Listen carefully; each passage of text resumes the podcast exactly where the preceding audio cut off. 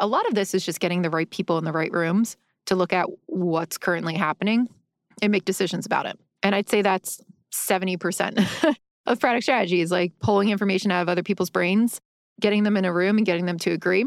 But then there's also the work of you trying to figure out how do I demonstrate to them that all of this work will equal XYZ business outcomes? How do I calculate that out? How do I show them the business cases around these things? And that's very important as well. Hello, and welcome to an episode of Dear Melissa from the Product Thinking Podcast. The lines are now open, and we're ready to answer your most pressing product questions. Which prioritization framework would you recommend and why? Hi, Melissa. Do you have any suggestions on I'm developing a product keep strategy? the way to Whoa, whoa, whoa, whoa, whoa. That's a lot of questions. All right, let's dive in. Hello, and welcome to another episode of Dear Melissa. Today we've got three amazing questions all about product strategy for you. And they all hit product strategy at different angles, which is very cool.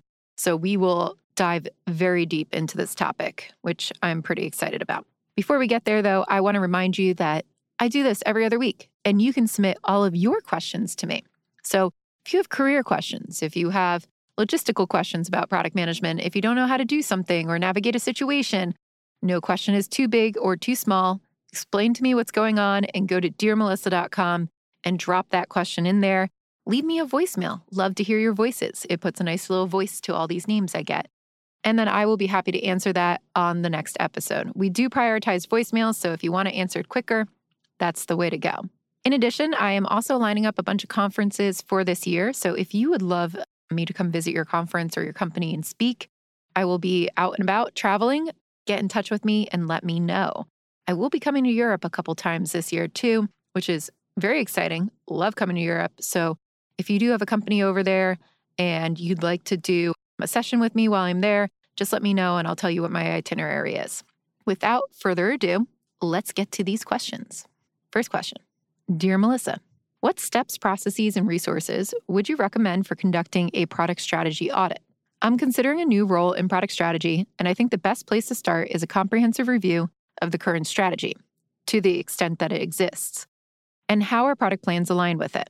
So, you are totally correct. That is the best place to do a product strategy audit, but you kind of have to hit it from two sides. And this is what I do when I go in to do a product strategy audit.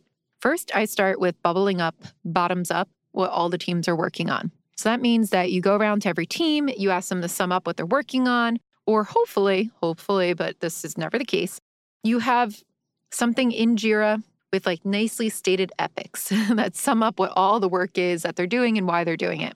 Now, more often than not, I'd say in 90% of the cases, it's not very neat for me. it's not all rolled up that way. So then what I do is I go talk to the teams and ask them what they're doing. And I try to make sense of it and write those epics myself or write, you know, what they should be delivering or why. So you're trying to fill in the gaps from what the teams are working on, just trying to synthesize that.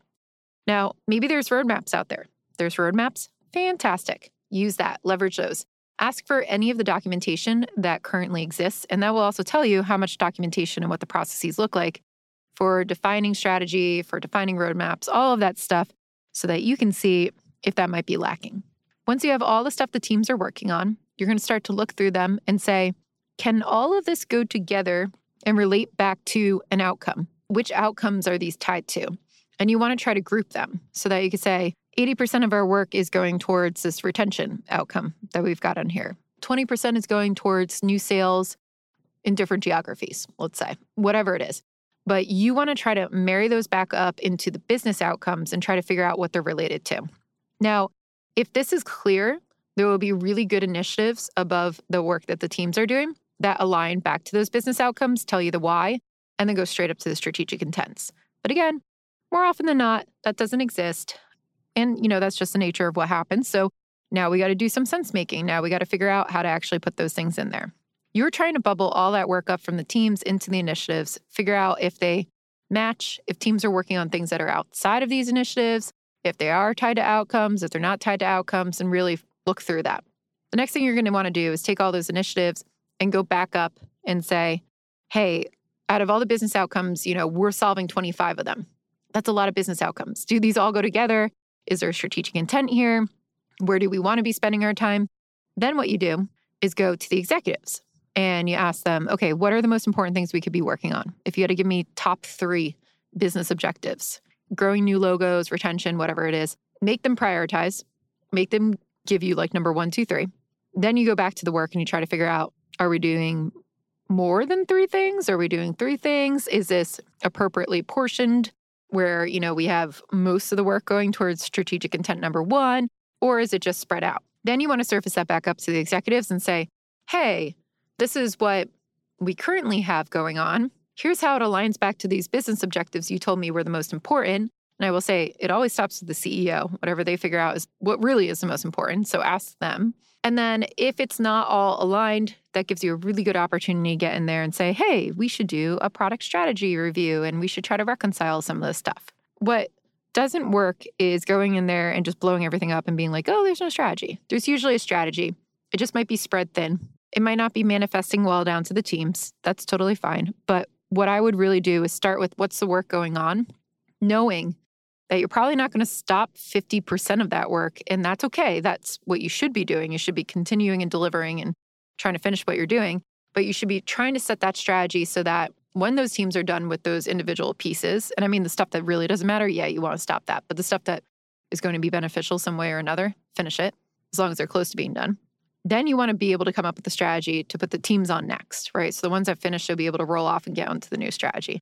So that's what I would do when you're looking at comprehensive review. A lot of this is just getting the right people in the right rooms to look at what's currently happening and make decisions about it. And I'd say that's 70% of product strategy is like pulling information out of other people's brains, getting them in a room and getting them to agree. But then there's also the work of you trying to figure out how do I demonstrate to them that all of this work will equal XYZ business outcomes? How do I calculate that out? How do I show them the business cases around these things? And that's very important as well. So hopefully that helps. I love a good product strategy audit. So I wish you the best of luck with that. All right. Question number two Dear Melissa, one of our clients requires a custom SSO integration with a good amount of complexity. The client is expecting us to deliver it as professional services. They're paying for it, so they want a clear Gantt chart project plan and a project manager that can deliver on time, on scope, and on budget. I don't have technical project managers on my team, only product managers who are more discovery oriented and are used to building products, not IT as a service and I don't have enough professional service work to hire a project manager to be fully dedicated to this kind of work. The day to day and skills of a discovery oriented product manager and a technical implementation project manager are pretty different. Any tips on how to handle this situation in the short term while we can't hire someone specific for this role? How should we share roles and responsibilities between product tech and customer service? Okay, so I feel like there's some underlying problems that I'm picking out of this that are not just related to roles and responsibilities. My first question is How did you get into the situation where we have a client requiring an SSO integration who's going to pay for it and not want to do that for everything?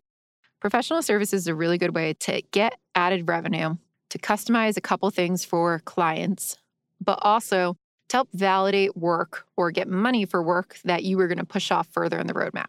So, my bigger question here is is SSO something that you want to do for everybody? Is this a type of thing that scales? And if it isn't, and it's a one off for this client, now you're getting into services instead of product. Now you're starting to say, oh, I'm just going to build whatever these clients really want as one offs, and I'm not going to be able to scale it. It's really easy to get sucked into this, especially when you're a small company. And I don't know how big you are, but if you're a small company and people are going to pay you a lot of money, you're usually like, yeah, we can do that. We can do that. But you have to really buckle down and go back to the strategy and say, should we do that? Are we going to do SSO for everybody? Is this on the roadmap? And if so, we need a strategy for it. And you can treat this client like a proof point and say, you know, we're going to try it with this client. They're going to pay us for it. And then, you know, eventually we'll figure out how to do this and scale it later. And that makes total strategic sense. But what you're talking about too here is that you let the client dictate how you were going to run this project. And they're treating you like an agency now. They're treating you like a consulting company they hired and they get to control. And that's not what you are. You're a product company. So, first of all, the client should not be dictating how you get this work done. They should just be saying, I need a custom SSO. And the whole company should be pushing back and being like, yep, we will do this for you, but we're not giving you a Gantt chart. We're not giving you a dedicated person. We're not doing this. We're doing this the way that we do it. And this is how we do professional services. And if you want to engage with us for it, great. And if not, get lost. I know it's hard to do that when there's a lot of money on the line, but that's the case. Is like you should never let a client dictate how you run this stuff. That's not how this works. Now you're an agency. Now you're a consulting company. Now you're just selling services and time. Not worth it. That's not what a product company is. So, first of all, I'd really try to figure out that mindset. Second of all, if this is a one off thing that you are doing and you are never going to do this again because you just listened to all my advice and said, hey, actually, this SSO thing, it doesn't scale. We shouldn't not be doing this for everybody. And we might want to refine the way that we do professional services. Fantastic. Cool. So, what do you do in the short term? Because you already promised this and you don't want to lose this relationship from the client. I would hire a freelancer. I would hire a temporary consultant to come in, play that role that you already agreed to, and have them just work on this project and then leave. Temporary budget. Does it cost more? Yeah. But you also got yourselves into a pretty bad situation by doing it this way. So, kind of have to pay the price for it. But I'm assuming that the money is worth it to have this client in the long run. And that's what you have to look at. So, you kind of bite the bullet at this point. Hire somebody in temporarily who can get this done, get this done quickly. That's what you do. Now, let's say professional services is something strategic for you. You would like to add a new revenue stream for it. You believe that there's enough money here to warrant doing this over and over and over again, and your clients really want it. That's good. There's tons of companies who do this very successfully. In this case, you're asking how should we share roles and responsibilities between product tech and customer success? You're going to want to start a team that is all professional services. And typically, organizations have a team that works very closely with product. Sometimes it's owned by product, sometimes it's not, but usually it's not. But they work very closely with product and they come in and customize things for them. And they'll have their own developers and they'll have their own product people, and it will be a small team that will go in and do this work, but it's separate from the Scrum teams that are building the product. You might decide that that is right for your company and decide to build that, and that's totally cool. But you need to do it as well, thinking about if we add this service too, how can we use it for discovery work, let's say, testing things with clients, getting stuff out a little faster that might be on the roadmap later, but they're going to bump it up because they pay for it. This happens all the time. It's not like ideal in a lot of people's minds, but this happens all the time. It's the reality of product. How can we do that, but also keep a really tight thread with product management so that we're not just building a bunch of stuff into our product, bloating it, making it unusable, and never selling this to anybody ever again? You want to make sure that doesn't happen. So, professional services is a great way to make more revenue as a business. And it can work very well with product. You can use it for discovery, but you got to be really, really, really careful that you don't turn into an agency just building whatever anybody demands. So you got to push back. In this case, I think your freelancer is the best option. All right, last question. Dear Melissa, I'm a team lead in a three person business intelligence team for a small company. We're currently undergoing a merger into a much larger enterprise with over 8,000 staff. I'm seeing indicators that the product people in the larger enterprise have little interest in involving me in product discovery and strategy, which are areas of the previous environment that I really enjoyed. One stated they judge me as one of their technical people, which I interpret as they don't see a place for me in product discovery and direction. I believe I need to decide if I want to be a purely technical resource or find another job where I'm more welcome at the product discovery and strategy table. Are you able to give me any advice on navigating this situation? This makes me mad. I'm like over here, like smiling while I read this because I'm slightly infuriated. I don't know, like, I'm not smiling because I'm happy. I'm slightly mad that all of these product managers are completely dismissing you and you are a fantastic resource. This is crazy. So here's the thing business intelligence is a critical skill. They might not understand what you actually do. So let's start with that. I think the situation is they don't understand what a resource like they have. And I, I wish you were on my team. Like, if I had a business intelligence person working with me and all the stuff I've done over like the last decade, I probably could have gotten everything done four times faster and better. So the fact that they don't see what's right in front of them is slightly infuriating, and I get why you're upset because you are a critical resource for product strategy. They probably don't know what what you do though. Business intelligence is kind of like a old term. I know this is a large enterprise with 8,000 people too, so I don't know if they just don't get product management. There are a lot of places where an enterprise of that size they're still becoming more product led. They're still understanding product management. They're still understanding product strategy.